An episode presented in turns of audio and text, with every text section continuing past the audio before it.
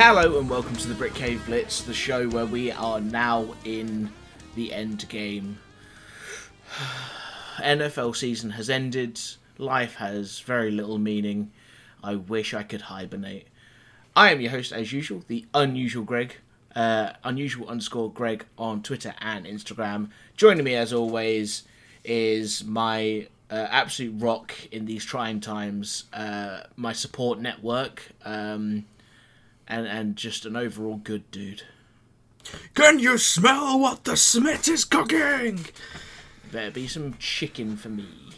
uh, I am Smith, which is DRS underscore 994 on Instagram and Instagram only. And don't forget to follow the podcast Brick Cave Blitz on Twitter and Instagram for all the goodness that's going to come out of the off season. Ugh. I hate the off season already. Um, if for me the off season started a you know a little while ago. Uh, Rogers drama is at an all time high, and I just I just hate it. So, Smiticus Maximus, coaching changes. Have have we had any? Um, we have had two big hires. Mm. Um, both of them the offense and defense coordinators for the Eagles. Um, Jonathan Gannon, who is the defensive coordinator, has been hired as the uh, Cardinals head coach. Interesting. and Shane Steichen, Steichen, uh, who is the defensive, oh, offensive coordinator, sorry, uh, for the Eagles, has been hired f- by the Colts As their head coach, or as their head coach. Yeah. Sorry, yeah, but, but both of those were head coach okay, hires. okay. I mean, they put together an awesome season. Um, I bet Nick Sirianni is absolutely gutted about losing those guys, but yeah, I can see why they why those guys would be able to be approached in that kind of manner. Um, talking of the Eagles, should we just talk about the Super Bowl? Should we, should we do that? Is that something we should do? So ju- just to uh, re-say, Mm-hmm. the, the last position uh, Shane Steichen had was as the offensive coordinator, but that was only 21 to 22. Mm-hmm. So the 22 to 23 season, it's not listed that he was anywhere. So it, that isn't that offensive coordinator. I was wondering why the name sounded wrong. Um, Yeah. But you said they were both Eagles, and I was like, okay, well, go for it. Yeah, well, yeah, the, the last positions they had. Sorry, I should have worded that better. The last positions both of them had were uh, the Philly Eagles, except uh, Shane was in the 21-22 season, um, but Gannon, yeah, was. He says 21 to 22 season as well. Weird. And we're falling apart already. No, okay, this is weird. I'll give you a Right, minute no. to figure it out. Yeah, they, they both say 21 to 22 seasons. But I'm guessing, yeah, that they're only counting the 22 to 23 season as just 22. So they, it does seem that they were both there last year. I'm just waiting to just to see whether you're going to go back on yourself again. Um, doesn't seem like I'm going to go back on myself. Okay, okay. Just giving it one more, one more little pause. Okay. Okay, definitely not. All right, cool. So the Super Bowl happened at the weekend. Uh, the Kansas City Chiefs and the Philadelphia Eagles. I, I Uh, had another piece of news before we moved on to this. Well, you didn't tell me about it pre-show, so I said we had some news, uh, mainly You- coaching things. you just said we had some coaching changes to talk about. You're falling apart already, Smith. Okay. The only other piece of news is that the Raiders have officially released Derek Carr. All right, we can move on. Well, no, because that's that's world-shaking news. That is, you know, we don't know what's going to happen now. This has opened so many doors. Where's he going to go? Who's going to replace him? Anyhow, Uh, don't know. People are thinking Saints. um, I can see why. I don't think. I don't think it'll happen. I think he's more likely to go to somewhere like uh, the Colts or potentially like um, the Jets. Maybe Jets would be a good shout for him. Maybe. But I say I don't. I, I don't know. The Saints is a bit of a dodgy one. I don't think anyone will want to go there until the Alvin Kamara situation's sorted out. True. Anyhow, what was I saying? Oh, Super Bowl. Yeah, that thing happened. Um, just gonna wait and see if he interrupts again. Nope. Cool. Cool. Cool. Yes, the AFC Titans, the Kansas City Chiefs, faced off against the Philadelphia Eagles, the Birds of the A- NFC East. Um,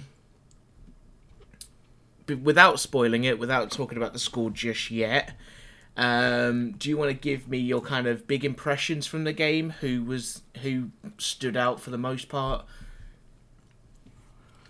Um, I'd honestly say nobody really stood out because everybody was impressive. Okay, Uh, a good reason to not stand out then. yeah, the, yeah. The only I want to say something specific, but it just it just sort of like spoils who won and everything. So Okay. Um, for me, I think we all knew that Travis Kelce coming into this game would have a big one. Um, and I say it was it was a, a quite a good kind of connection between them. He was always there um, when when was needed the most. In terms of the Eagles, Devonta Smith was incredible. AJ Brown was awesome. Dallas Goedert was awesome.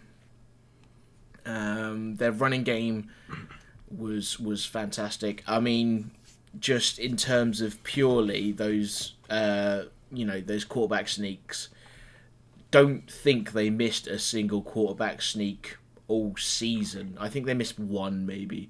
Uh, and in this game, they just used it to their complete advantage, um, converting so many third downs. Um, I guess I guess we move into spoiler territory then. Um, yeah, I, I mean, I, I have just thought of something. Like the only thing that I was gonna say was Mahomes yet again took a bit of a blow for the you know yep. ankle injury, but it didn't seem to slow him down at all. No, no. Even Um, like after it happened, did a fucking like uh, was that the twenty six yard run he did? Yes. Yeah. Yeah. Mental scenes. Mental scenes. He actually rushed six times for 44 yards in total, which, given he had a bum ankle and then it got hit on just before the the half time sort of thing, um, that was awesome, I say. And Yeah, then he, he has a better rushing average this game than their actual first rusher. Are you, are you good? Are you stuffing your mouth while we're recording?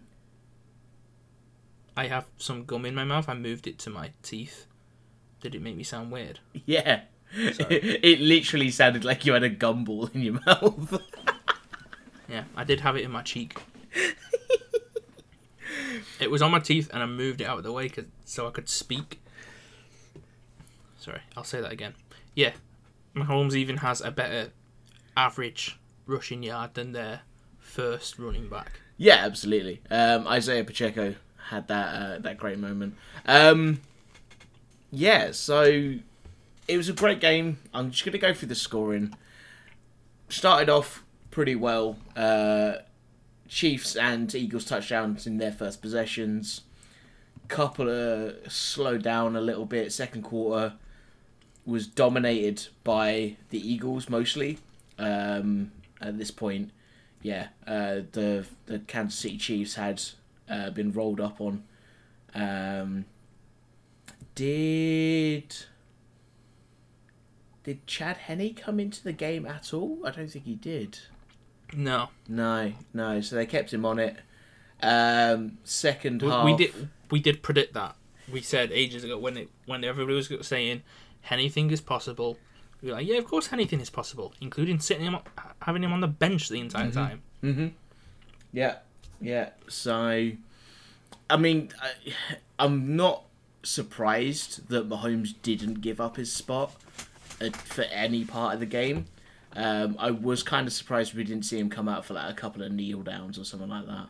Um, third quarter, pretty long drives from both teams, um, and then an incredibly tense fourth quarter where they went into the final few minutes tied at I think it was like five minutes six, minutes to go or something like that. They went into that final tied at 35-35 Kansas City has possession and an amazing bit of like uh, Clock just management. clock management um, and just selfish selflessness um, by Jerick McKinnon to kneel down or stop his run on the second uh, on the two yard line um, Yeah. to then allow Patrick Mahomes to kneel down Harrison Butker can t-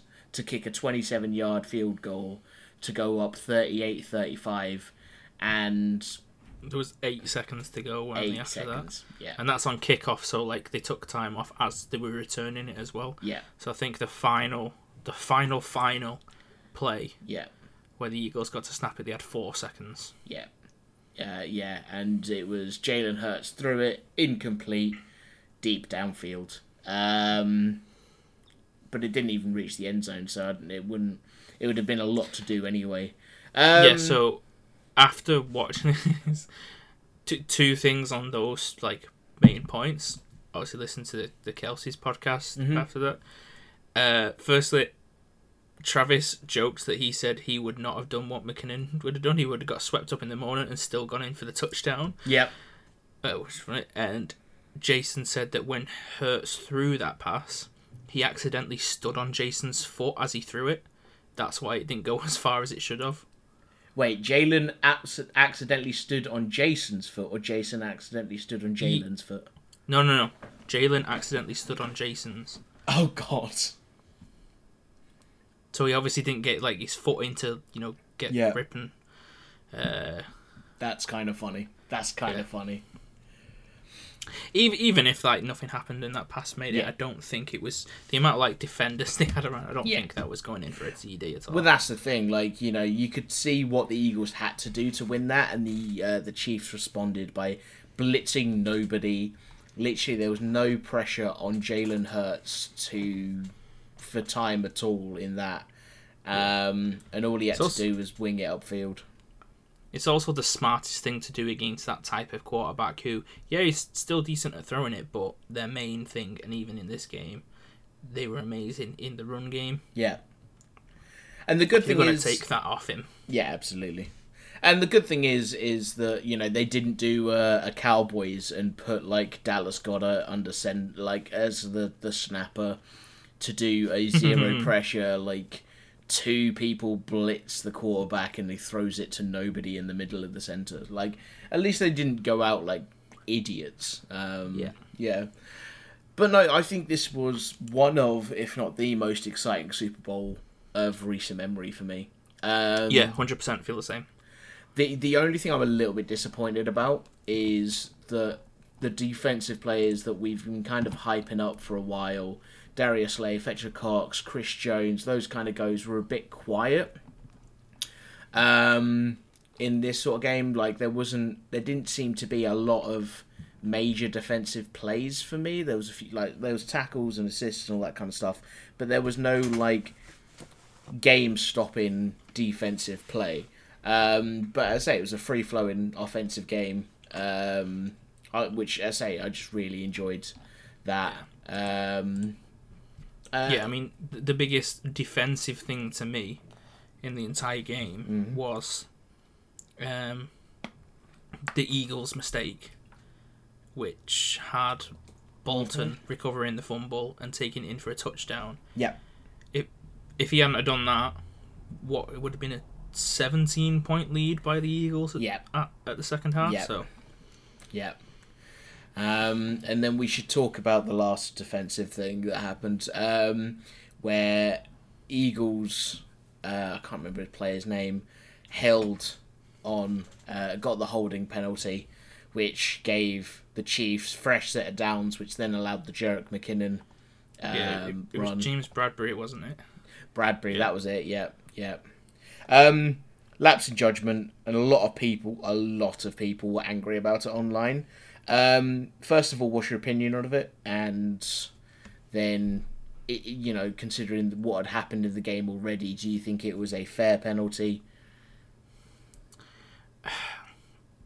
I don't know how fair it was, Mhm. but I think the game was like heading too. He'd already headed too far in a certain direction that Okay. I don't think it would have made a difference. Okay. Um, the only thing is, it the, the hold was on Juju, Yeah. who I think may have hyped it up a bit more than it was to Mhm. influence the decision. Okay, that's fair. That's fair. Um, my thing is, is for most of the game, there was a very let it play, let and play kind of mentality. There wasn't a hell of a lot of penalties to my knowledge. Um, you know, there was three by Kansas City, six by Philadelphia. Um, so there didn't seem to be a lot. Like the refs decided not to take the the kind of place at that point. But I do believe a penalty should be called when a penalty is clear, um, and that was a hold. Everybody on the Chiefs organization has said they think it's a hold as well. Um, so there's no denying that. It's just I understand where people are coming from. I understand that you know the last I mean if, if say if Harrison Butker had got that the the Eagles would have been given maybe a minute or two to get an offensive drive going to kind of equal it up at least. Um I don't I think you're right that the game had gone the momentum at least swung in KC's direction um to the point where the penalty just finished the game off for him. Um, and as I say, I understand why people would be angry about a, a game being decided by a penalty, but I just think, you know, in such a critical moment, to have ignored it and the game swung the other direction, people would be equally angry about that. So you're damned if you do, you're damned if you don't, to be honest. And to be fair, it's the Super Bowl. Yeah. There's gonna be people that are, are gonna find something to complain about. Yeah, absolutely. Be like, if if you weren't have called that, or you should have called that, that could have turned our way and we could have won. Yeah, yeah. Mm, coulda, woulda. Yeah, absolutely. If the officiating hadn't have allowed this in the first second of the game, we would have won the game. It's like, mm, no. Um, but yeah, I think overall it was a a good a good game, a you know a reasonably well officiated game. I think both teams, either team had deserved to win it at that point, and I say they played both played their hearts out. Um, yeah, I, I, I just loved like especially like the end when you saw like loads of reactions. There's one thing I've got to pull up though in in Travis Kelce yelling at cameras and yelling at mics and whatnot.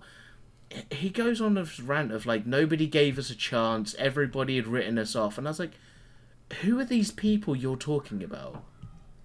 Because I don't believe that anybody had written the Chiefs off. Like if somebody had written the Chiefs off, at what point did they have to eat humble pie and at what point you know when they got to the super bowl was it still affecting them like they had a 14 and 3 season in the regular season gone through all of the playoff rounds got the number one seed gone through the playoffs all that kind of stuff got to the championship game at what point do you stop believing that sort of stuff because i'm not being funny if you complain about people writing you off and you're one of two teams in the super bowl what what what did you expect to happen at that point?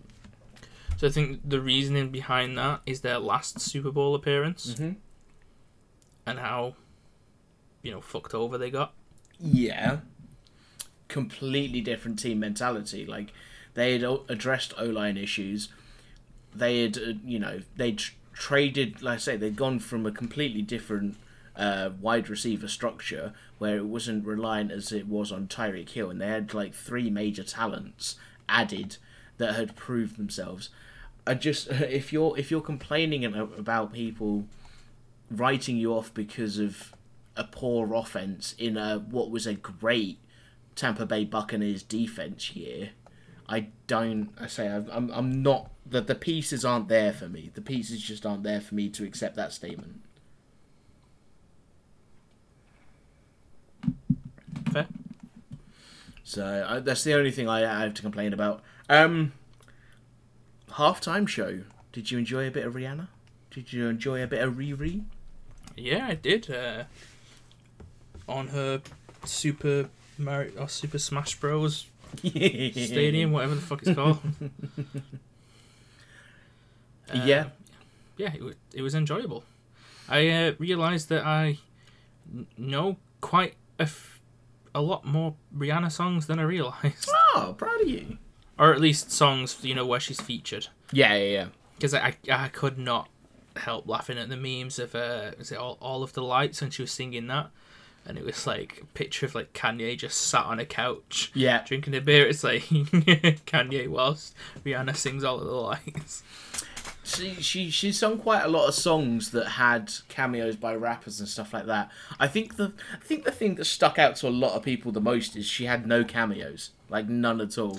Like Yeah, everybody yeah. was like, okay, we know Rihanna's gonna be here. Who's it gonna be with? Everybody was saying Tom Holland was gonna appear, which I thought was hilarious and would have been awesome if it had happened. Um, but in I think it was specific outfit as well. yeah, yeah, yeah absolutely. Um, but as I say, I, I think it's like it just goes to show how like how kind of somewhat predictable people think it the Super Bowl show is. Because it's like, oh, you know, we don't care about the actual person. Who's going to be the surprise guest now? It's like, no, Yeah, yeah. no. I did. I did think that a bit. That that the entire thing was who's Yeah. the guest going to be when it's like shut up, I'm listening to Rihanna. Mm. Absolutely, and it's how it happened at our Super Bowl party. It's like every like I was just like I, I say I'm not the biggest Rihanna fan, um, but I sat there and enjoyed it, enjoyed the spectacle of it, um, enjoyed people waggling their torsos for no real reason whatsoever. But the couple of other people I was with were just like, "Oh, who's going to be guest? Oh, this is it. This is here comes Jay Z. We know he's at the Super Bowl. Are they going to bring out this person? Here comes Tom Holland." It's like. Okay. The only person who I knew was at the Super Bowl as celebrity wise, and I thought, oh, they'd be funny to be on there, but they have no relation to like uh, Rihanna in any way. Not even like as small as Tom Holland doing that dance to a like lip sync dance to a song. Was uh, I knew that Paul Rudd was there because he's a Chiefs fan. Yeah, yeah, yeah. Yeah. See, when you said Paul, I thought you were going to bring up the fact that Paul McCartney was there. It's like that'd have been hilarious as well. I could absolutely see former Beatle Paul McCartney just stru- strutting onto that stage with a bass guitar for no reason. I thought you were gonna say like strutting onto the stage and one of the like backup dancers has to like help him back to his seat. Oh, fantastic! Turn that damn noise down. yeah, but th- there was a lot of people in the fu- the stadium when it Yeah. panned over, who and it was just like, oh, they're here for a Rihanna concert, not the Super Bowl. That was it. Like talking I of think this Adele kind of was thing. there and stuff. Did you did you hear she could- about she- Andy Reid's uh, policy? oh, if you're gonna sneak out and go watch the halftime show, just go home. Yeah, yeah, yeah. Like he said vehemently, if anybody watched the Rihanna concert, they were going to get benched. Yeah. Which is, I, I respect it. I kind of respect it. He's like, your head's got to be in the game the whole time. And as I say, it was it was a a very close game.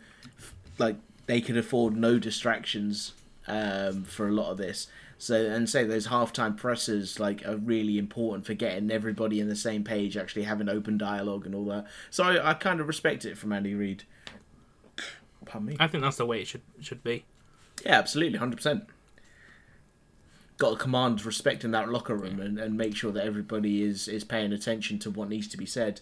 Um, I think he also told them all to ignore the um, big game system that had Murray over it, and you could see that the Twitch was ready go- to go.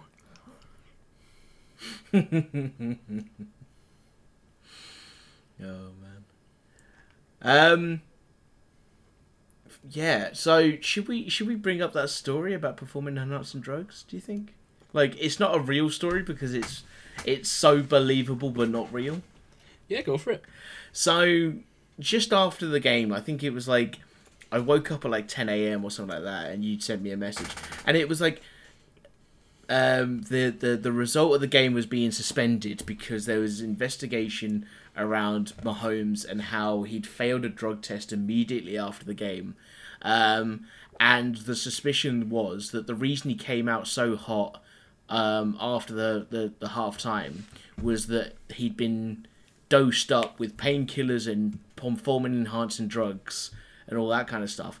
Because I say he did look very like as if nothing had happened uh, after the halftime show. Um, I say he limped off the pitch to go into the locker room and then came out almost at full pelt, um, and then played the rest of the game as if nothing had happened. So when I read that story, I was like, this makes a lot of sense actually, you know. But I'd be very gutted if I was any fan of the Super Bowl, eh, like any fan of NFL, and this was how you know the Chiefs were going to lose their second Super Bowl in five years or whatever it was. Um, Yeah, because even if like even if you were to win, Yeah. because that, that that's not an exciting way to win. To win through default. No, absolutely. And the thing is, I say, like either team deserves to win it at this point. And then very, very quickly, that story was debunked because apparently the Twitter user paid for Twitter Blue, stolen the picture of like a generic white man off of uh, off of Google Images, and just posted that out at the right time that it just gained a lot of traction. And it was apparently the whole thing was just completely falsified by just a, a just a random Twitter page. Yeah, it was just somebody being a rascal. Yeah, somebody just being a rascal, and it gained traction. Like, yeah, I just I saw about four or five articles about it, and then hmm. like I was like, I've heard nothing about it. You'd have thought this would have been major news. You know what's going on? Check Yeah, because Google. the, the thing is, nobody's paying attention to who's think. Everybody That- just sees the blue tick Yeah. next to it. Yeah, yeah, yeah. So yeah, I say I see it gain traction. I was thinking, then like suddenly like ten hours later, nobody's paying attention to it. Nobody's like, what the hell's happened to this story? And they go, they must have, it must have been this and that and the other. I was like, ah. Googled it. It's like, oh yeah, this story instantly debunked because people just looked at like reverse Google image searched the picture or something like that. It's like this is fucking hilarious. Pure comedy. Well done. Ten out of ten troll. Um, awesome. he tracked back the IP address to a home of a Hurts, comma Jalen.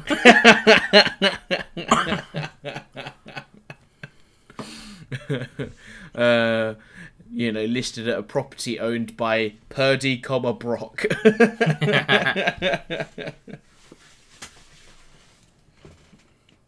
no, that was I say that was fantastic. Um, fantastic piece of trolling. Um, and, and and as I say, like had a nugget of like believability because he did come out looking hot. So yeah, because when it first happened, he literally went on onto the bench and looked like he was screaming in pain. You would not expect anybody to continue playing, let alone play well enough to beat this team who had put 17 po- points past you almost easily in Yeah. the first half. yeah, And one thing I, I did want to mention about this game though as well is big fucking props to. To, to be fair, they've been good all season.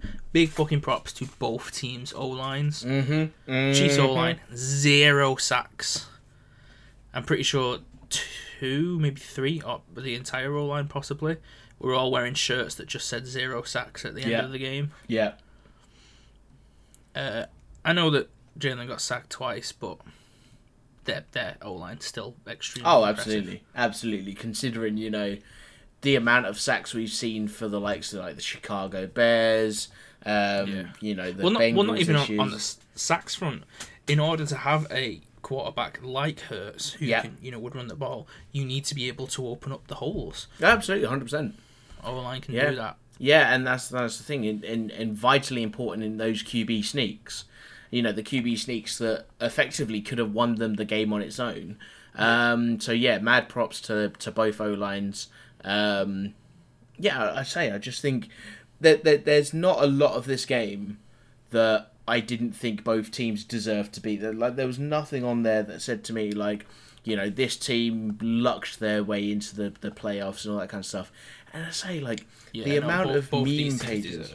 Yeah, exactly. But both like both of these teams were trolled by meme pages. Like, oh, the Philadelphia Eagles won to this team, beat this team. Like, oh, they beat a team that like you know just had to get rid of their main quarterback, and you know they got to they got to the championship game and beat Mister Irrelevant and the fourth string QB to get there. It's like, shut up. At the end of the day, just like shut up if your team it go if any team in the NFL goes 14 and 3 they deserve to get to somewhere close to the Super Bowl because that is an impressive goddamn record.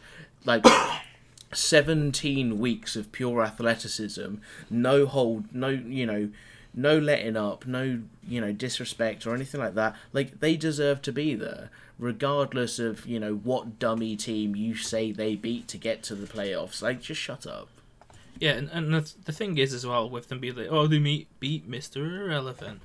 Right. So what? He's on the 49ers offense. Mm-hmm. The whole point of that game is that the 49ers have the best defense in the league. Yeah. And the Eagles still put 31 points past them. Yeah, yeah. I And- don't think even with a healthy Purdy, the 49ers were putting 32 points past the Eagles defense. I'm not. I'm not. I'm not sure they wouldn't have. I'm definitely sure they would have made it a closer game. But let's not Oh, forget, yeah, definitely this is but- Mr. Irrelevant that won like seven games in a row. Yeah, Mm-hmm. he was undefeated until this point. Literally, the only the, the the most important thing that stopped him being eight and zero going into the Super Bowl was the fact that he got a UCL injury. You know, he literally couldn't grip the ball, throw the ball. Like that's how you beat a team. Like that's how you had to beat that team. So let's let's say let's leave this all to the dirt. Like you know, bringing Mister Irrelevant into it is like completely obnoxious. Um, but yeah, I say Yeah. like both of these teams had every right to be at this, and I say I don't think there was a better team. There may have been more complete rosters. I mean, I was on the um, unpacked on Wednesday with uh, Fenners and Murph, and Fenners said I think the only com- the more complete roster in the NFL was the Buffalo Bills, but half of them were injured um, Yeah. going into you know week thirteen, so we can't and- even count them. even just in the regular season, these two teams are the, are the top like number Mm-hmm. position one and position two Yep. of putting up the the most points in the NFL this season. Yeah, So it's not as if they deserve didn't deserve to be there. Yeah, absolutely. Yeah, so I say I just think I think sometimes NFL dumbs are so re- uh, NFL dumbs. Yeah, NFL fans can be so dumb in terms of being so reactionary. It's like, Yeah. Ah, you know, somebody tweeted this image of the the the the Chiefs and Eagles run to the Super Bowl, and it's like, well, they that's an easy team to beat. That's an easy team to beat. That's an easy team to beat. And I'm not being funny. Yeah, the easy teams to beat this year. Who who were Yeah. the easy teams to beat this year? Because previously it had been the likes of like the Broncos, it had been the Colts, the Panthers, but even some of them still had some fight. The Panthers could have been in the playoffs Yeah. because they had like they had to just win two games to get to the playoffs. Like let's not even bring up there was Yeah, and the thing is, it's the NFL. Shit just happens sometimes. Like the last year's Super Bowl winners. Mm-hmm. I'm just looking at that was in like the amount of points put up. They are bottom six yeah in the entire NFL. yeah. So there is no there are no dummy teams each year. There are no gimme teams each year. You know there are teams that will be consistent in low standings for a while, but there are no gimme teams. And even so, to go 17 weeks of the regular season and and one rest week, only one rest week, full rest week of just being on the pitch, being athletic as fuck, going from there. Like, you know, it, uh, I just don't get. I just don't get some people's complaints. Just do not get some people's complaints. The thing Um, is, though, I think me and you have a uh, decent outside view on like these types of things Mm-hmm. because though most of the people who like complain about this are people who are born, raised, and live their entire life in that place and are just die-hard that team fans. yeah, yeah, yeah, that's fair. Where I get we're you know, well, well you're a big fan of your team Mm-hmm. because you have that team, but you're not you're not from that. You've not consistently grown up in that environment where everybody else around you is go. Hey, okay, there's a lot of people who are around you who go Packers, Mm-hmm. um, but yeah, you're not growing up in that environment where it's a daily thing. But I also think even even their territory, like reasonable sports fans, reasonable fans of a team can go, well, we fucking sucked this year. We had no right to be there. They were better. Let them go have their fun, sort of thing. Like Yeah, a, a lot of Packers fans, and I say like non-idiotic Packers fans at least, will say we fucking sucked this season. Like the Packers genuinely did not have like they had a roller coaster of of, of inconsistency, um, to the point where we had no idea whether they deserved to be or would even last more than a week if we got to the playoffs. yeah. So The, the one thing you gotta remember is fifty percent of the people on this planet are stupider than you. oh, I wouldn't go that far. Uh, yeah, it would. Um, Okay. So there's a lot of fucking people to complain. A lot of people that have access to Twitter who probably shouldn't. I mean, are we? Uh, is this a generalization? Like, are we talking about like every person is you know in the fifty percent, or you know, because I don't think there's fifty percent of people smarter than Stephen Hawking. I don't know. I just know it's a saying. Okay. It's, it's, yeah, it's just like a generalization type thing. It's not an actual stat. Um. Also, I just remembered as well. You with you bringing up the Travis Kelce thing. You know Yep. about him saying people are thinking they're okay. Yeah. Yeah. Yeah. I actually remember reading something about um even Chiefs fans believing because they got rid of Tyreek Hill that they were going into a rebuild the year this Yeah. year. yeah. I completely get where you're coming from. Like by by week eight, you should be like, okay, yeah, no, no, no, because even we were like, oh yeah, yeah, no, the the Seahawks aren't in a rebuild year anyway. They're fucking going for it. Yeah. Yeah. Yeah. It was a lot easier to see that the Chiefs were going for it. Well, I- think by week three, people just go, "Oh yeah, it's the Kansas City Chiefs with Andy Yeah. Reid and Patrick Mahomes still." Like, if if anybody, I say, I, I, I just they got rid of one deep threat and Yeah. hired four more. don't don't get me wrong. I say Tyreek Hill is a special form of wide receiver. Like he is a game changer. You cannot replace Tyreek Hill.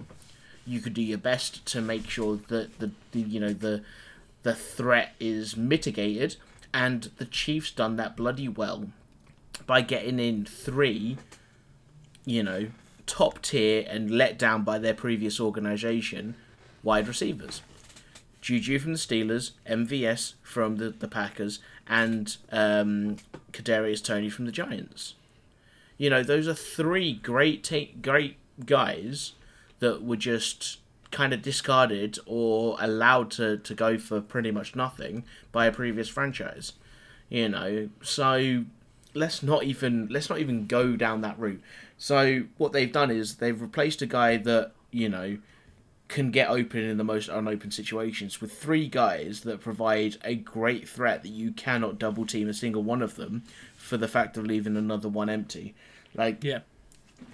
it's just not a possible. Like this chief, the Chiefs done probably one of the smartest quote unquote rebuilds of of modern football. Yeah.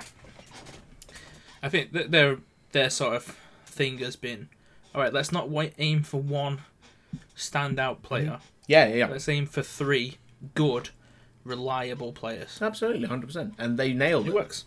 They nailed it. My only regret Uh, my, well, my only disappointment is that uh, my boy MVS didn't get a single reception in this game. No, I didn't. He got a, Um, yeah, one got target. One target. One target, that's it. Um, disappointed by that. Disappointed by that. I, I you- thought after his championship performance, he deserved a little bit more attention. I was gonna say, do you, do you think that's why he wasn't targeted that much because of his championship performance? That they may have, like the Eagles' defense may have been okay. This is the guy we're concentrating on. Could have been. It could have been. But I think if you're realistically scheming a defense to go against this team, your focus isn't going to be on the wide receivers. Um, you know, your focus is going to be on those tight ends, those like mid to deep routes on the tight end. Um, and then just kind of go single coverage on the rest of them. Um, you know, if they could have shut down Travis Kelce more, then potentially we would have seen it being spread around um, to other players. But I just think, yeah, with six receptions for Kelce, seven for Smith Schuster, um, you know, it's kind of. You kind of were going to be screwed whoever you tried to cover. Uh, yeah. So yeah, but yeah, I say I'm I'm really looking forward to And I think as well, just looking at those stats, that shows how reliable the actual receivers are as well. Out of mm-hmm. all twenty five, yeah there's only four that didn't make it to the actual receiver. yeah yeah yeah yeah hundred percent yeah. But I say I'm really looking forward to seeing how both of these teams progress. I think a lot of their a lot of the talent will be wanting to come back, um, try and do a run it back scenario. Um, Yeah. And I genuinely don't think that either of these teams are going to do a Rams. Uh, but again, Rams was due to injuries. A lot of the the, the, the Rams players ended the season injured, so you can't even blame them for being that downturn situation. But yeah, I think both of these teams are going to come back strong in the 2023-24 season. So we could be looking at a very similar uh, prediction run for for the next Super Bowl. Other than injuries, the only thing that I can say to me was different about the Rams than these two teams is these two teams have, and I'm pretty sure will still have next season, multiple stars on each side Yeah, yeah, yeah. of the field. Whereas, like we've discussed this before, so one of the big things about the Rams defense was the fact that it was Aaron Donald and Von Mil- hmm. Miller pushing in, so you had two to mark and couldn't mark them both. Mm-hmm. So mm-hmm. one would get through. Yeah. When it was just Aaron Donald, they were able to shut him down a bit more. And then they also had on the offensive side Cooper Kupp and Odell Beckham Jr. Yeah. Yeah. Only had Cooper Kupp, who yeah, I get got injured Yeah. uh, in the season. But if you've only got that one standout receiver, you're gonna double, triple mark him, yeah. and he's yeah. not gonna be as as effective. Still effective, but not as effective. Yeah, absolutely, hundred percent. Um, yeah, uh, and the thing is, I think the, the, another major difference between these two teams and the Rams is that the Rams never have draft picks, so they can't cultivate young talent. So they're always going to go out Yeah. and get people in free agency. They're always going to play off, pay off so many people, so their cap situation's awful, their draft situation's awful. Both of these teams are incredibly smart with their with their trades, with their draft picks. I mean, as I say, let's talk about one of the major draft picks at these two teams, Isaiah Pacheco. Yeah, draft pick for the Kansas City Chiefs turned out fucking excellently. Yeah. You know. I mean, um, Skyy Moore didn't have a great yeah. start to the season, but yeah. he, he's picking up. Oh, absolutely, 100%. And we'll definitely we'll definitely have an amazing year too. Absolutely, hundred percent. Um, so yeah, I think this this is. I I think these two teams, as long as they can keep the coaching staff to a reasonable level, um, and keep their players fit and healthy, are going to be trouble for a lot of years to come. Yeah, I'm just having a quick look now. Go on. Um, yeah, both teams have first round picks. Mhm. Eagles actually have two first round picks. Yeah. So yeah, they'll they'll get some. Yeah, because they got the Dolphins pick for trading Tyreek. Wait, what? Didn't they get the? Didn't they get a twenty twenty three first round pick for The- trading Tyreek? The Eagles? No, sorry, I thought you said the Chiefs. No, no. Chiefs just have the 31st pick. Okay, maybe they've got a couple of seconds. Uh, Eagles have 30th and 10th. 30th and 10th. Wonder who they got that pick from then. Probably the Rams. Yeah, it usually says who it was by, but some, yeah. Yeah. Um, yeah, that they're and also as well like these are two good franchises Yeah. for young talent to come into. Mm-hmm. Oh god, yeah. I'd say that they both have like amazing coaching style around them. Eagles probably still do, but two of their big coaches that just left for Yeah, yeah, uh, yeah. their coaching jobs somewhere else. Yeah, yeah. All right, Yeah, fantastic. I'm excited to see what they do next. Hundred percent, hundred percent. Um, should we talk about what else we're excited for? Um, sure. Cheese. Mm, I'm not that big on cheese. No, I'm not really either. I don't know why cheese was the first thing that came to my head. Um, the XFL. The XFL. We are recording this, by the way, on Friday, the 17th of February. Um, and on Saturday, the 18th, the first two games of the XFL kicks off. If you're not Oh, familiar, tomorrow. it starts tomorrow. Yeah, yeah, yeah. Oh shit! I thought we had like another week or No, something. no, it literally starts Saturday the 18th. Um, Fuck. tomorrow first game kicks off 3 p.m. ET for the American viewers, which is 8 p.m. here in the United of Kingdoms. Um, yeah, the XFL is. Oh, let me just try and find the page that I was on to show the divide. Okay, I can't find it. Teams, can you show me the teams? No, you can't. Okay, fantastic. Please, please cut this. Um, no, that's not page one. About. Yes, there we go. Fantastic, I found it. So, if you are unfamiliar with the XFL, there are two divisions. There is the North and the South Division. The North is the DC Defenders, based in Washington, the Seattle Sea Dragons, based obviously in Seattle, uh, the St. Louis Battlehawks, based in former Rams City, the St. Louis, uh, and the Vegas Viking, uh, the Vegas Vipers. And I know, right? I almost fucked that up. And then the South is pretty much Texas. Um, is, is say you look at the map of where these teams are. The North is like pretty over all over the place. Like you got the DC Defenders over on the east. You've got St. Louis, you know, almost in the middle, and then you got Vegas and the Seattle over in the west, sort of thing. Yeah. And then you look at the South divisions, and there three of them are in Texas, and one's over in Florida. So What is it? It's um Renegades. you got the Arlington Renegades, the Houston Roughnecks, the San Antonio Brahms, Brahmas, Brahmas, Brahmas, and the Orlando Guardians. So I highly encourage anybody to look at the map and just laugh at the fact that you got four spread out teams and then Texas. Um, yeah.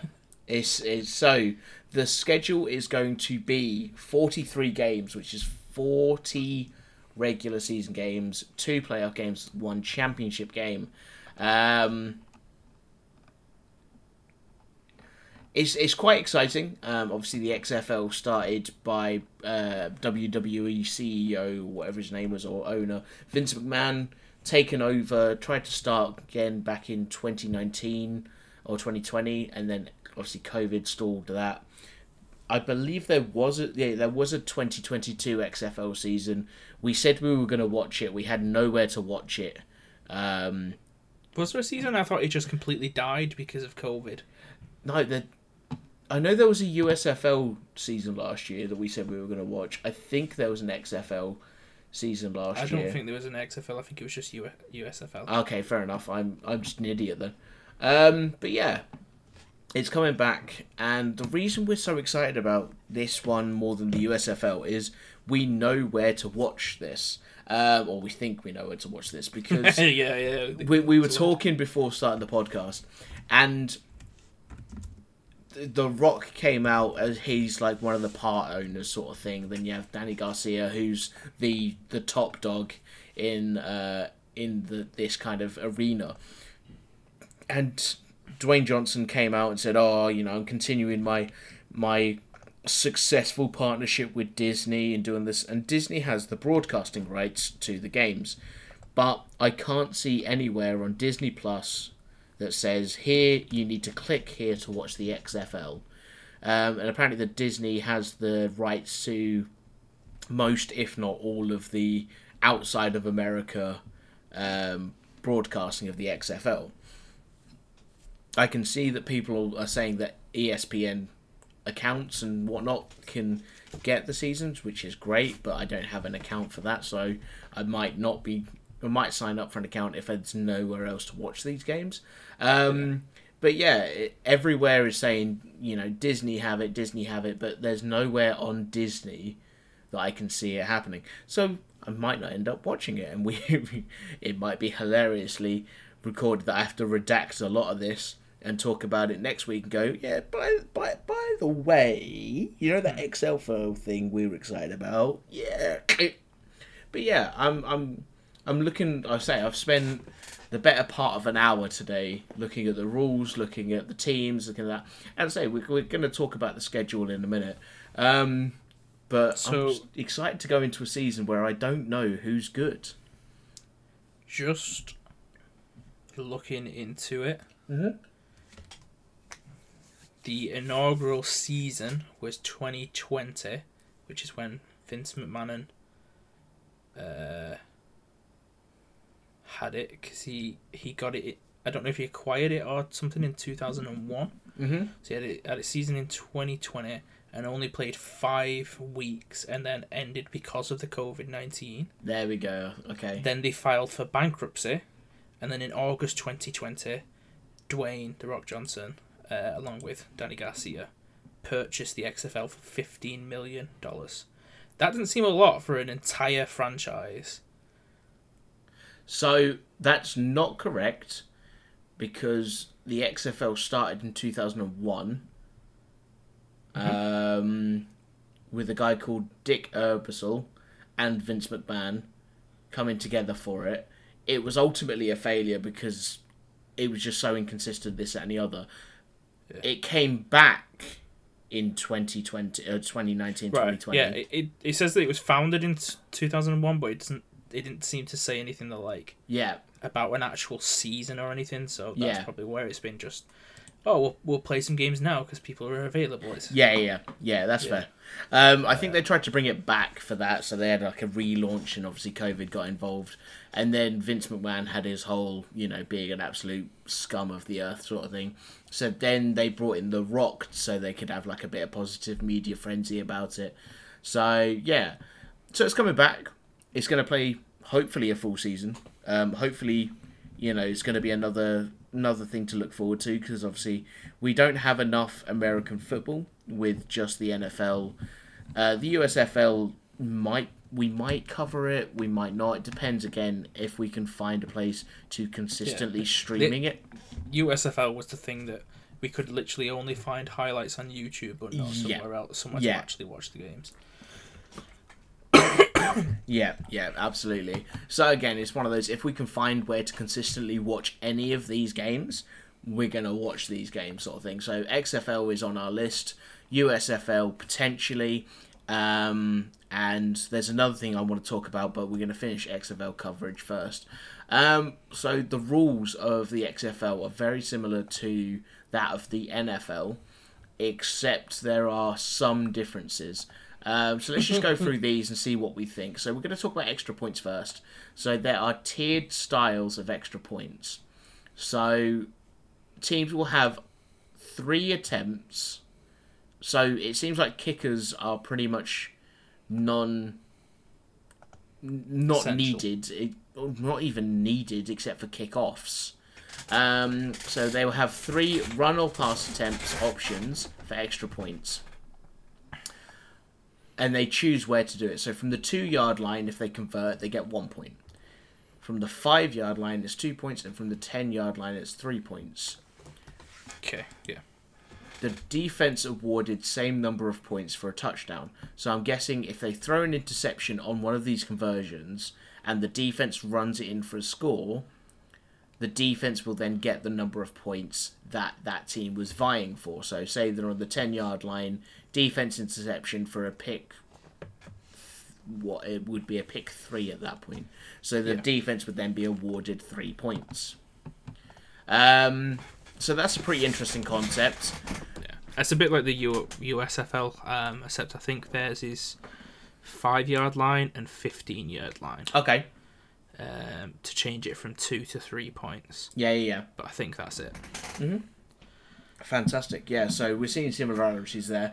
Um, I mean, obviously, I'm kind of making a bit of a generalization. I, it doesn't specifically say that you can't kick it through the uprights, but if we're looking at the situation and say, I can't see um, what what the situation is about because it doesn't say that you can kick it through the uprights.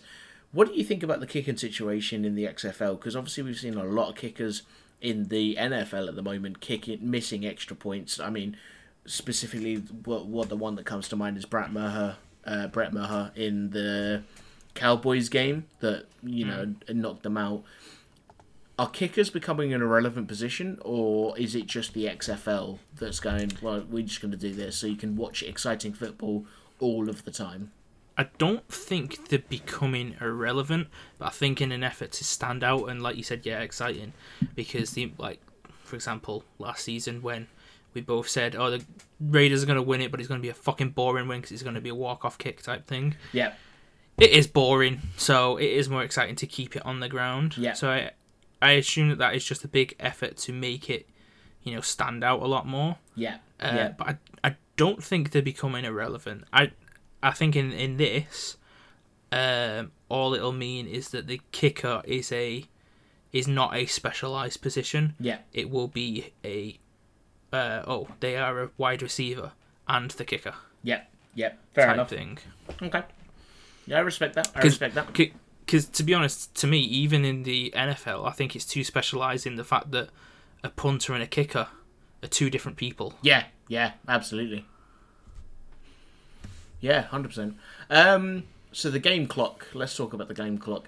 The XFL will operate a thirty-five second play clock. I was, I was gonna say, oh, it goes backwards, yes, anti-clockwise in this. it counts up. Uh, so it's going to operate a thirty-five second play clock, play cock, play clock, um, as opposed to I think it's the NFL's forty second. Yeah, um, There you go.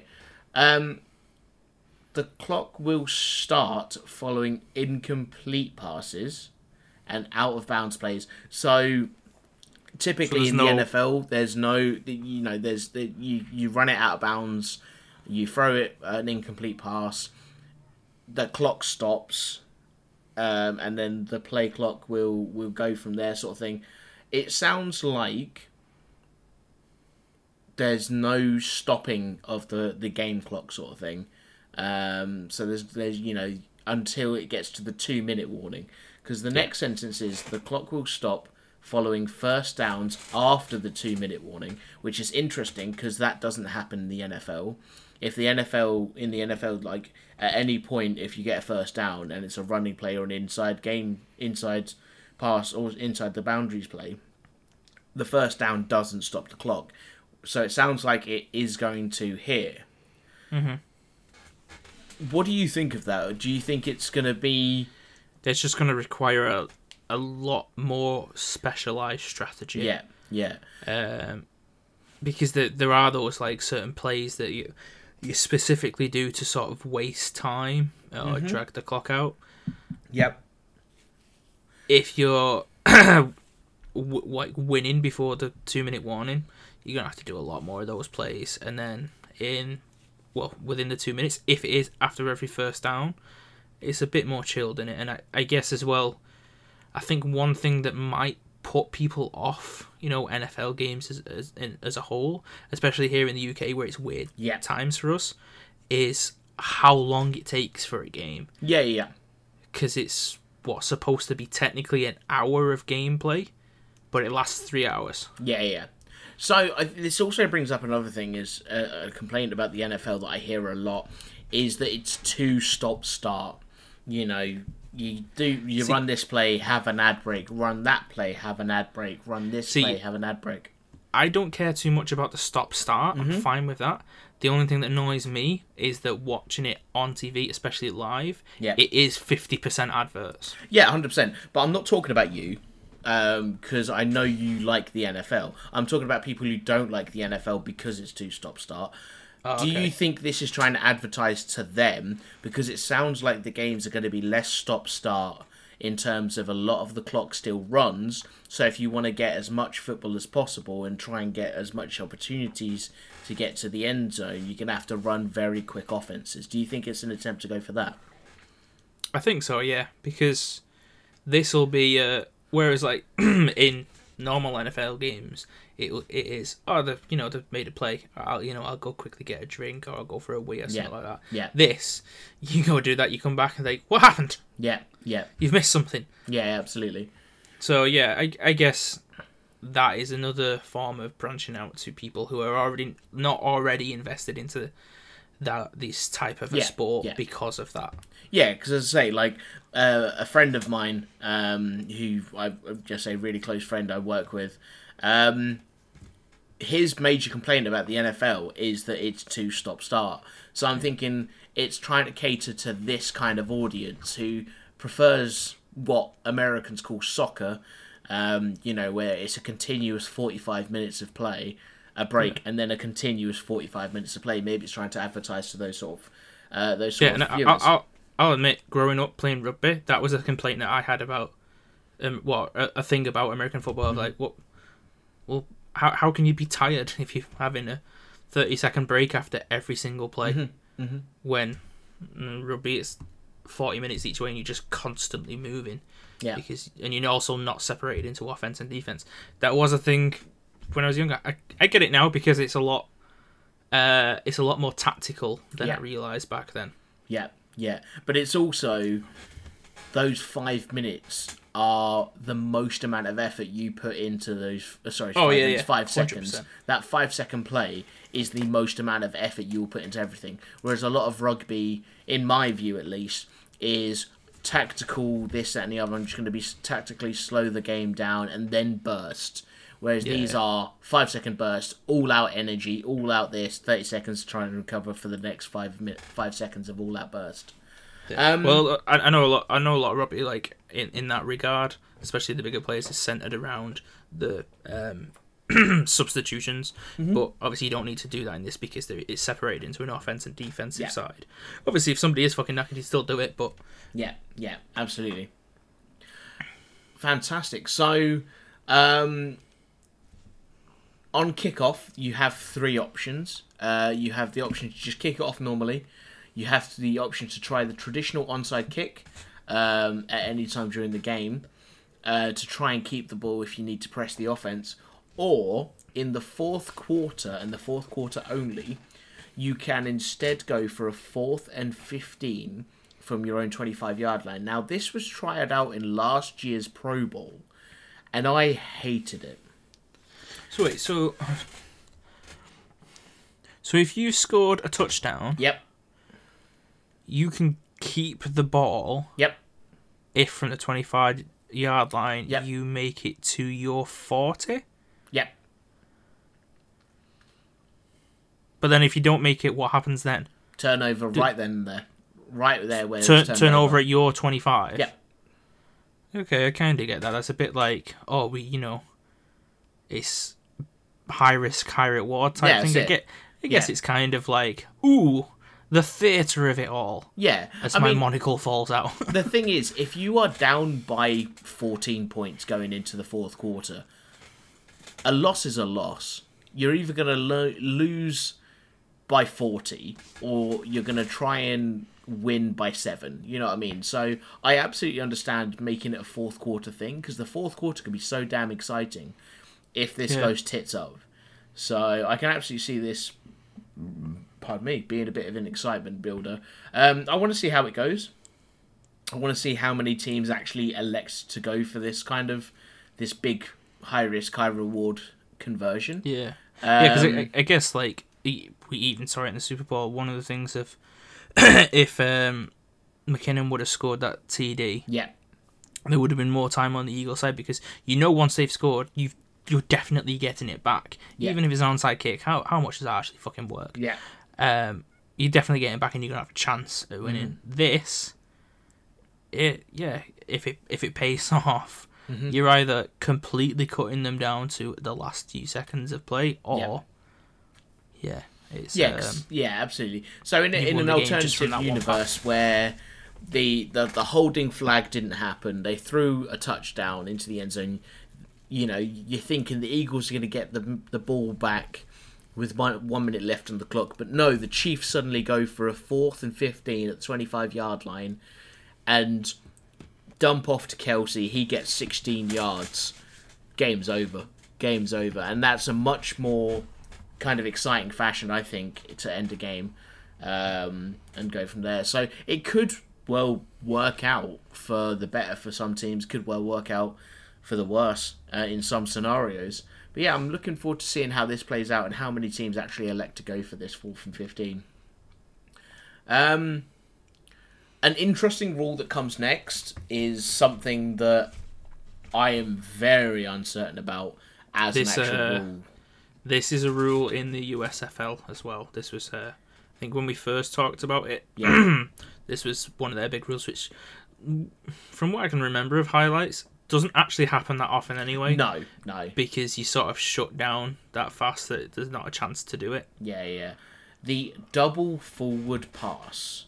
So if a team completes a forward pass that is still behind the line of scrim- scrimmage, that team may throw a second pass. And this wording is funny as fuck. The the complete sentence on the the XFL website. This is where I'm reading it from. Yeah, that's And this is a complete sentence. If a team completes a forward pass behind the line of scrimmage, that team may throw the a second pass, second forward pass, as long as the ball has not crossed the line of scrimmage. You're saying the same thing again, because the forward part, of the first forward pass would not have passed the line of scrimmage, and then you choose to then throw the second pass, but you still have to be the. It's just saying the same thing twice. So that's that's fine. So this is this is an interesting one. So you could effectively put two quarterbacks on the field. Forward part like drop back five yards, forward pass it four yards to get it to your second QB, who then launches it down the field or gets a ten. So it, I'm I'm interested to see how much this actually, as as you say, it was a rule in the USFL and you didn't see a lot. I'm wondering if this could potentially have another big impact on on how the game flows um, in terms of trying to scheme, scheme up coverages that prevent both of these scenarios where it's not just a you know a 20 yard bullet it's a 5 yard bullet that then leads into a 15 yard bullet sort of thing. So yeah i'm, I'm interested to see how that goes. Yeah, Uh, that's that's clearly um, written wrong, yeah uh, especially like this on the second pass. I'm just gonna quickly check if the USFL forward pass rules are the same. yeah Extra points, nope. Onto kicks, nope. Overtime, nope. Two forward passes. Offences will be allowed to throw two forward passes behind the line of scrimmage. In f- yeah, so it's it again. I think it just means the second pass has to start behind the line of scrimmage. Yeah, but that, that's the same. I mean, I say like it's it's it's always an illegal forward pass, no matter where it is, as long as it's sorry, it's always an illegal forward pass if it's beyond the line of scrimmage. Yeah, yeah. And I, I say I don't know whether this is trying to double down on the idea that all forward passes have to be behind the line of scrimmage, but I completely understand. Yeah, so because the next rule is once the ball has passed the line of scrimmage, no forward passes are permitted. So you're tripling down on the same concept. So I think it's just a bit of a, a Yeah. weird, 'Cause weird the, rule. the expl- explanation on USL's Hummy, sorry. Offences will be allowed to throw two forward passes behind the line of scrimmage, expanding teams' playbook uh, playbooks while adding even more excitement and trick play potential to Yeah. games. Yeah. A- Again, it's supposed. It's I think it's supposed to just try and up the ooh factor. Yeah, yeah. Um, it next says the first pass may fall incomplete rather than becoming a fumbled lateral, but a lateral is the complete opposite to a forward pass. So I don't know whether the ruling of this is just completely weird or not. So We'll find out when a fucking ref blows a whistle and throws Yeah. a flag, and then Yeah. the other ref's like, no, no, no, no, no. This is how I interpret this yeah, yeah, yeah, yeah, yeah. I can't wait. I can't wait. Um, Flag for advantage. flag the refs uncertainty um overtime overtime i think is is good i think i, I like this overtime rule because it instead of a long drive to try and get a touchdown it is literally alternative alternate attempts from the five yard line to get a touchdown. Um you get two points per score. Apparently you get three attempts per team to you know to you should get three attempts from the five yard time yard line to score points. In a college football you know you have one attempt they i have one attempt. If you fail to score on your attempt and i succeed i win. And i like that well, it says three attempts per team or until winner is decided. So, how long do you reckon that could go on for? Because even that actually sounds like freaking penalties. it does doesn't it yeah so you have five penalties best of five and But then, if keep going still until drawing at the end, in- just yeah. keep going and keep going. Yeah, yeah. It sounds yeah. So it sounds yeah. You're right. So again, actually, no. pandering it, to it the sounds soccer like fans. it's a best of three. A best of three. So if you get three and I get two scoring points, you win. Or if we both get three or we both get two, we keep going until you know we get to that round where I score, you don't, I win. So yeah, Yeah. it's it's very much that um, both offenses get equal opportunities to score. Um, so I like that. I, I think it could be interesting. I could I think I can see overtime lasting maybe three minutes of actual like game. So yeah, I'm excited to see what that goes. And then you've got a load of instant replay stuff that sounds very similar to me to to the NFL sort of stuff. So yeah, we'll see how a lot of those goes. Um, refing has been an issue in this in the NFL, like a lot of contentious focuses. So I'm interested to see how. Um, one of the things I did want to bring up out of refing is Dean Blandino, one of the the big like cable networks in America's on-screen ref is actually head of officiating for the XFL. So I'm interested to see how he brings his experience of being a TV ref to an actual league and what his rulings look like. So that could be fun. Hmm. Fantastic. Anything you want to say about the rules? Anything you didn't get to say? Um, no, I think obviously it'll be interesting to watch and Yeah. hopefully by uh, season three of this we'll understand the XFL rules going into their second season. I'm hoping to understand by week three. Yeah, I don't think that's going to happen. We can hope. Um, fair enough. Fair enough. So let's talk about the schedule then. So we're we're going to go much as we did with the NFL, week by week. So a small preview was to come. Week one kicking off tomorrow at um, 3 p.m. ET or UK time of 8 p.m. The Vegas Vipers will take on the Arlington. Uh, will go to the Arlington Renegades, um, and then it seems like it's uh, it's a it's a bit of a a Texas friendly Saturday. So the second game, which is kicking off at 1.30 in the UK, is the Orlando Guardians versus the Houston Roughnecks. Um, on the Saturday, kicking off at 8 p.m. is the St. Louis Battlehawks versus the San Antonio Braham, Brahmas, and 1 a.m. Uh, is the Seattle Sea Dragons versus the DC Defenders. Um,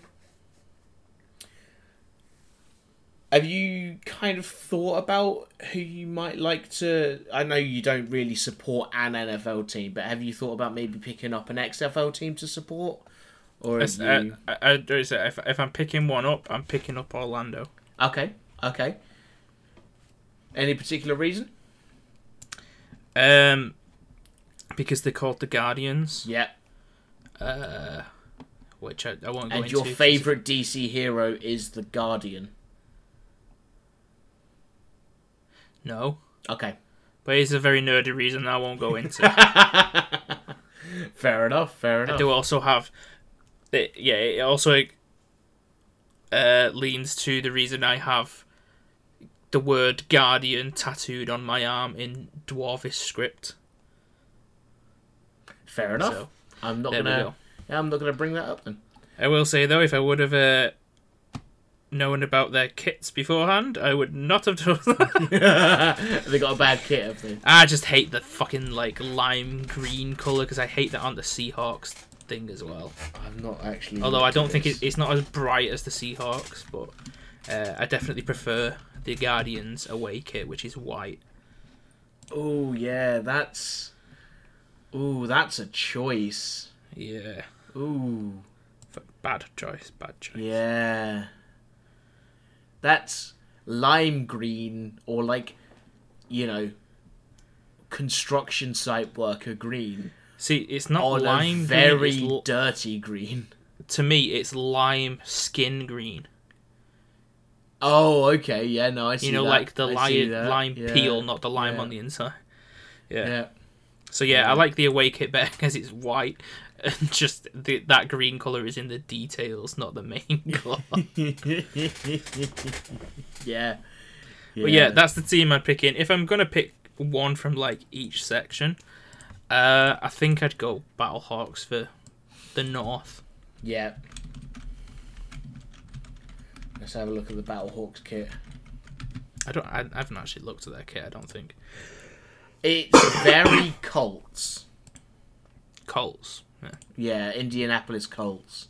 To be fair, North teams, I don't think apart from the Sea Dragons, Yeah. I don't think I mind their like aesthetics, as in like logos Mhm. and color schemes. Yeah. Yeah. I think there's a lot of good colors, like the uh, the Renegades. don't expand on that point. no. No, no, I don't. I'm gonna leave it there. Um, the only ones I've got kind of a little bit of a a not love for. I'm just trying to try to read that kit. Is that, is that the defenders? Is that the defenders? I'm trying to, I can't. The defenders kit doesn't look great. It looks it looks a bit too Patriots. as far as I'm aware, the Seahawks is the worst because they've got that orange color.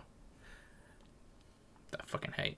Yeah, the the see their their actual kit doesn't look bad with the orange, but I don't love it. But yeah, the uh, the defenders I can't couldn't read the jersey sort of thing. Um, doesn't it looks a bit too Patriots to me, and I'm just like not about it. The uh, the Renegades is quite nice. Yeah. Vipers is a good one as well. Yeah, yeah, the Vipers is good. Yeah. Yeah, yeah, but yeah, um, looking forward to kind of getting involved. Hopefully, it's a good league. Hopefully, it uh, it kind of kicks off a bit better, and we get an, an expansion of it. Yeah. I Um, just I just want to see who's good, and then I can get a jersey. Yeah, yeah, yeah, absolutely. Yeah, yeah. I was looking in the shop, and some of the Battlehawks like sh- uh, t-shirts and stuff like that look awesome. So I might get, I might just get a couple of Battlehawks because I was looking at the set, uh, following the Battlehawks um, originally, Um, but I say, like there's there's some good. I just see who's uh, who's good, who's bad. Hopefully, they're all kind of good in a in a competitive sort of way. There's no like bad teams, but I'm looking forward to, to seeing how how this goes. Yeah. Other thing I'm looking forward to, and I say we, I know we're we're running out of time. Uh, European League of Football that kicks off in June, I believe. Um, which is another league. It's got a Game Pass. It's got everything like that. I'm going to see if there's anything, you know, if there's another streaming service to watch it on. Um, if if not, I'll be just buying the the Game Pass for that. Um, it's got a very functional app. Um, very German-led teams. You know, you got one Oh, yeah, Paris team, one Belgium team, one Ita- uh, two Italian teams, an Austrian team, a team in Prague. Um, I'm looking forward to seeing how that goes. I'm looking forward to seeing how that goes. Um, so yeah, I'm, I'm looking forward to, to, to that kick off. I'm I've got two teams that I'm kind of floating between, um, either Frankfurt Galaxy or Rhein Fire. The only one I know of is Frankfurt Galaxy because, as I said, when I started the um, sorry, That's right. started the Pod's Instagram account, a player that came up as a suggested follow was I'm pretty sure an O line member of Frankfurt Galaxy, Mm-hmm. so I followed him for a bit. Yeah, there you go. There you go. So um, yeah, I'm looking forward to that as well. Uh, it's another thing that I want to cover on this podcast. So much unlike last off season between season one and season two, um, we won't. We probably won't be going to fortnightly. We'll probably stay weekly. I haven't obviously discussed it with you, Smith. But what are your thoughts on staying weekly?